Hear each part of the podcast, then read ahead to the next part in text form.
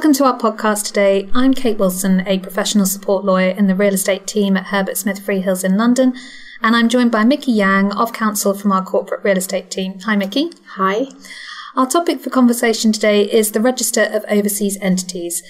By way of background, in early 2018, the UK government announced the intention to launch a public register listing the beneficial ownership of overseas companies that own property in the UK. The idea is to launch this in 2021. The main purpose of the register is to prevent the use of UK land by overseas entities for money laundering or investment of illicit funds by increasing transparency of ownership. The draft Registration of Overseas Entities Bill was issued in July 2018 and was followed by a consultation on its terms. The government has yet to publish the next version of the bill for consideration, and so our musings today are based on that first draft and the Joint Committee response to the consultation, which was released in summer of this year. Our key takeaways today are to briefly outline some of the requirements of the regime and then to look at scenarios which could arise under the legislation as currently drafted and how these could impact the sorts of transactions which our clients frequently undertake. So, Micky, can you take us through some of the main aspects of the regime as it's currently drafted? Well, the new regime means that overseas entities wanted to acquire a registrable title on property located in the UK we need to be registered as such in the Companies House. Uh, we'll have to identify its beneficial owner and um, it'll have to obtain uh, an ID as overseas entity and it will have an obligation to update the beneficial ownership information in the register annually or confirm that there have been no changes. So, Kate, for these purposes, what would be a registrable title? So the current draft of the bill states that a qualifying estate um, is either a freehold estate in land or a leasehold estate in land where the lease is granted for a term of more than seven years, so potentially catches a large number of estates. So that means that overseas entities wishing to acquire any such interest or dispose of such interest will have to be registered as an overseas entity in the register. The consequences of not complying with the regime um, are that the entity itself um, and the officers in default will have committed an offence. The property will not be capable of being registered in the name of the unregistered overseas entity. And a property registered in the land register under the name of an overseas entity that has not registered or has not complied with its obligations to update the register on an annual, annual basis cannot dispose of the property without itself and its officers being in default, the disposal would still be valid. But as Kate will explain later on, there's uncertainty as to whether the transfer will be able to be registered after the event. Thanks, Micky. So, who is caught under this new regime?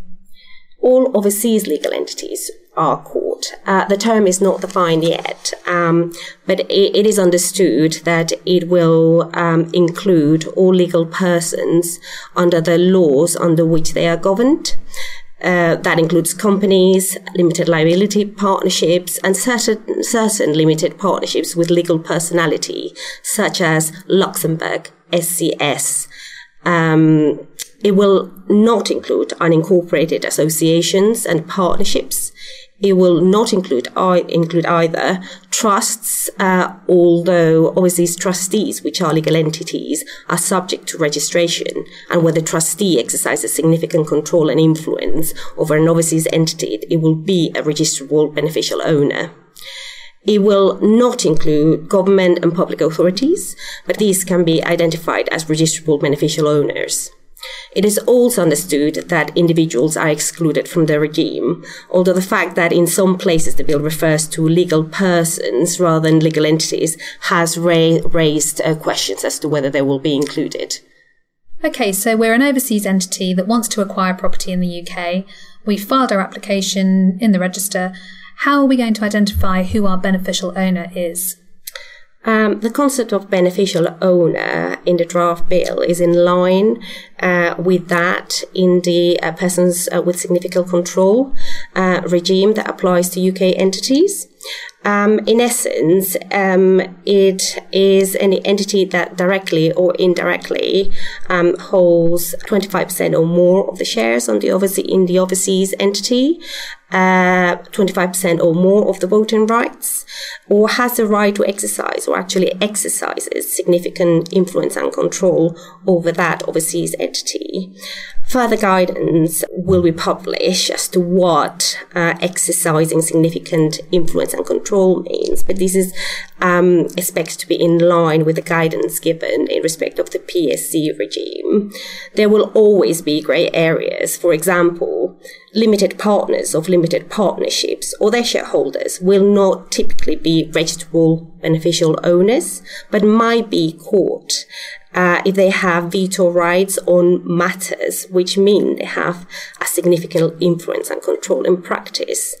It, uh, there may also be joint venture scenarios with a mi- minority holding um, and limited voting rights um, on specified reserved matters, uh, where the minority um, shareholder may be seen to have significant uh, influence and control. Um, so we'll have to see what the guidance say. Um, but the, the PSC uh, regime gives us a, a, fairly good idea where the line will be drawn.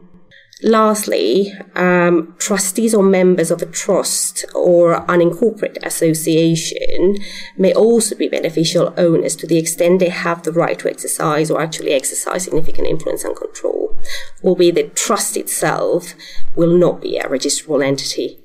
So, up until now, we've described broadly um, the terms of the new proposed regime. Um, there are probably uh, two um, areas um, that, from a practical perspective, would be of interest um, and concern.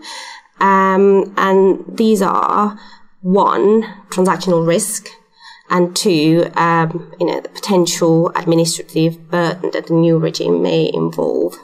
So, taking those in turn, in terms of transactional risk, Kate, what will it mean in practice?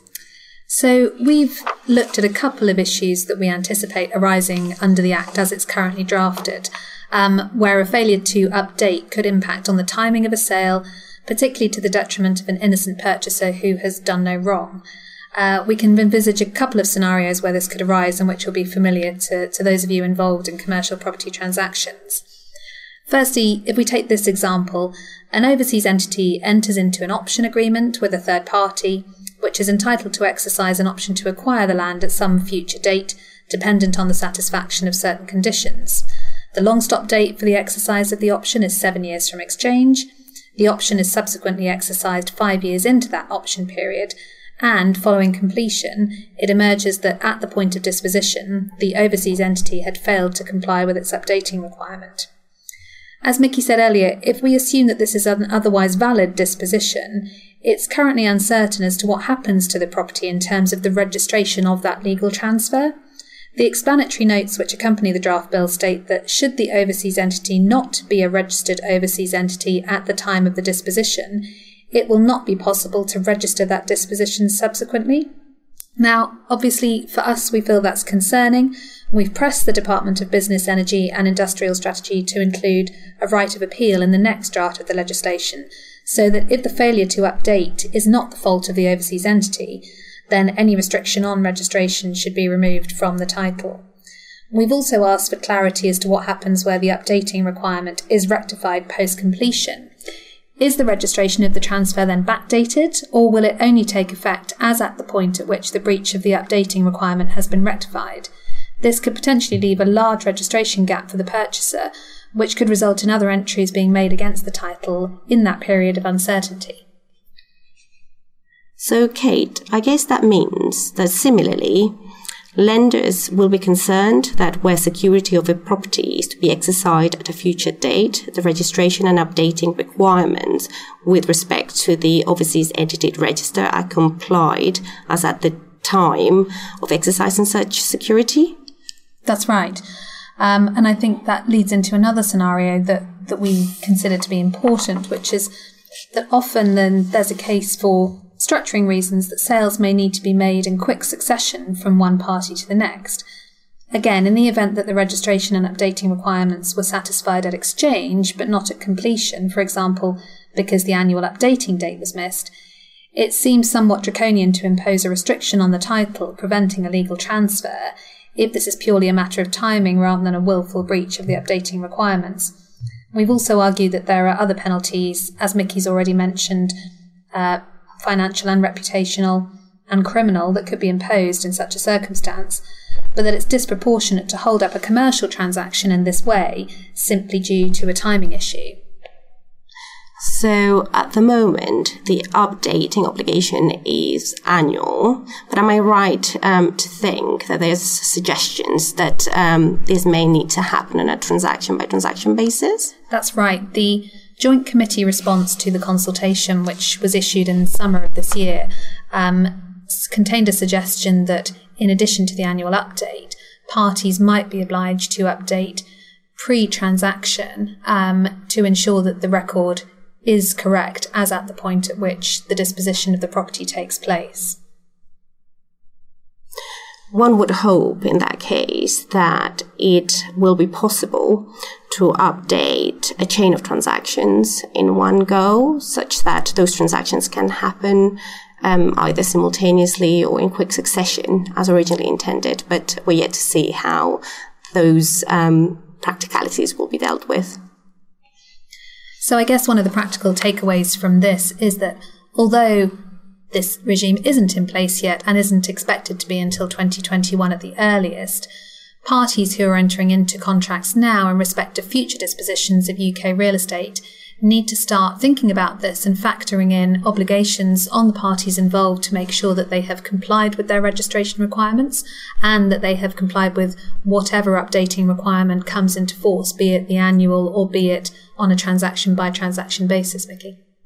Um, that's right. Um, and I think in practice that means that parties will be looking to include events of default um, where those requirements have not been met um, with uh, serious consequences to encourage the parties to comply with the regime. And in the context of um, financing, um, I expect there will be in a, CPs included and there'll be uh, ongoing covenants and obligations to ensure compliance as well as event of defaults. So, so far we've been uh, discussing um, the potential practical implications from a transactional risk perspective of this new regime. Moving on to the second area of concern or interest, which is you know, to what extent this new regime would involve an additional administrative burden. Um, I mean, it will definitely be an additional burden, but one that in the industry can, can assume, as we've seen with the um, uh, PSC regime. Um, it doesn't mean that every overseas entity with a direct or indirect interest in real estate will have to be registered. In essence, the way this works is that to determine um, who's the registrable beneficial owner of an overseas entity, one would have to look up the uh, ownership chain of that uh, overseas entity until it finds um, either uh, an entity subject to the PSC regime, so a UK company or a Scottish limited partnership, an entity with shares um, regulating a regulated market within the EEA, so a listed entity, or an entity already registered in the register of overseas entities or potentially, although we need to see um, the secondary legislation due course, uh, an equivalent register to that sort of um, register of overseas entities. So, and that would be your registrable beneficial owner. The entities in the middle would not have um, would not have um, a registration requirement.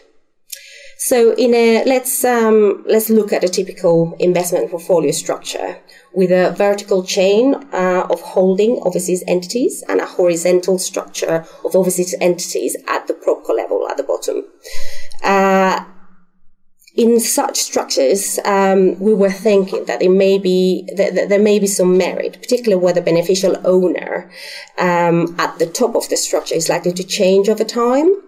To register one of the holding entities just above the propcos, um, even if it is not intended to hold any property itself, such that a change of control of such holding entity and the obligations to update the register only affects that holding entity and not each of the propcos. The pro, uh, as far as the propcos are concerned, their registrable entity would be that holding entity insofar as it's registered in the register of overseas entities. It is not clear in these circumstances, however, whether a failure to update the register by the holding entity in these circumstances would affect the ability of the propcos to dispose of property. So we'll ha- we, there's still a lot of detail that um, is not quite there and uh, needs to be explored, explored further. Thanks, Micky. So I think what we're saying is whilst at the minute there are lots of uncertainties around how this will actually play out in practice, having been through the PSC regime already, the task of complying with this new register doesn't seem completely impossible. Um, and at the minute, it doesn't seem like every single entity in an ownership chain that you've described would have to comply with the full registration requirements in each case. I think one final point that we wanted to just mention was that in light of the current political landscape and the upcoming general election, we should also quickly mention the opposition's plans to further enhance transparency in this area as well. Labour believe that the current proposals don't go far enough to increase transparency of ownership of land, um, and that there should be open registers of land ownership, charges and options, open publication of price paid for any property, and clear comprehensive data on land ownership and control. Obviously, no specifics have been released on this yet, but overseas investors will be taking a keen interest in the ongoing political situation here for this as well as many other reasons. We hope that you found this podcast useful. If you'd like any further information on the draft legislation and its potential effects, please email us at realestatepsls at hsf.com. Thanks.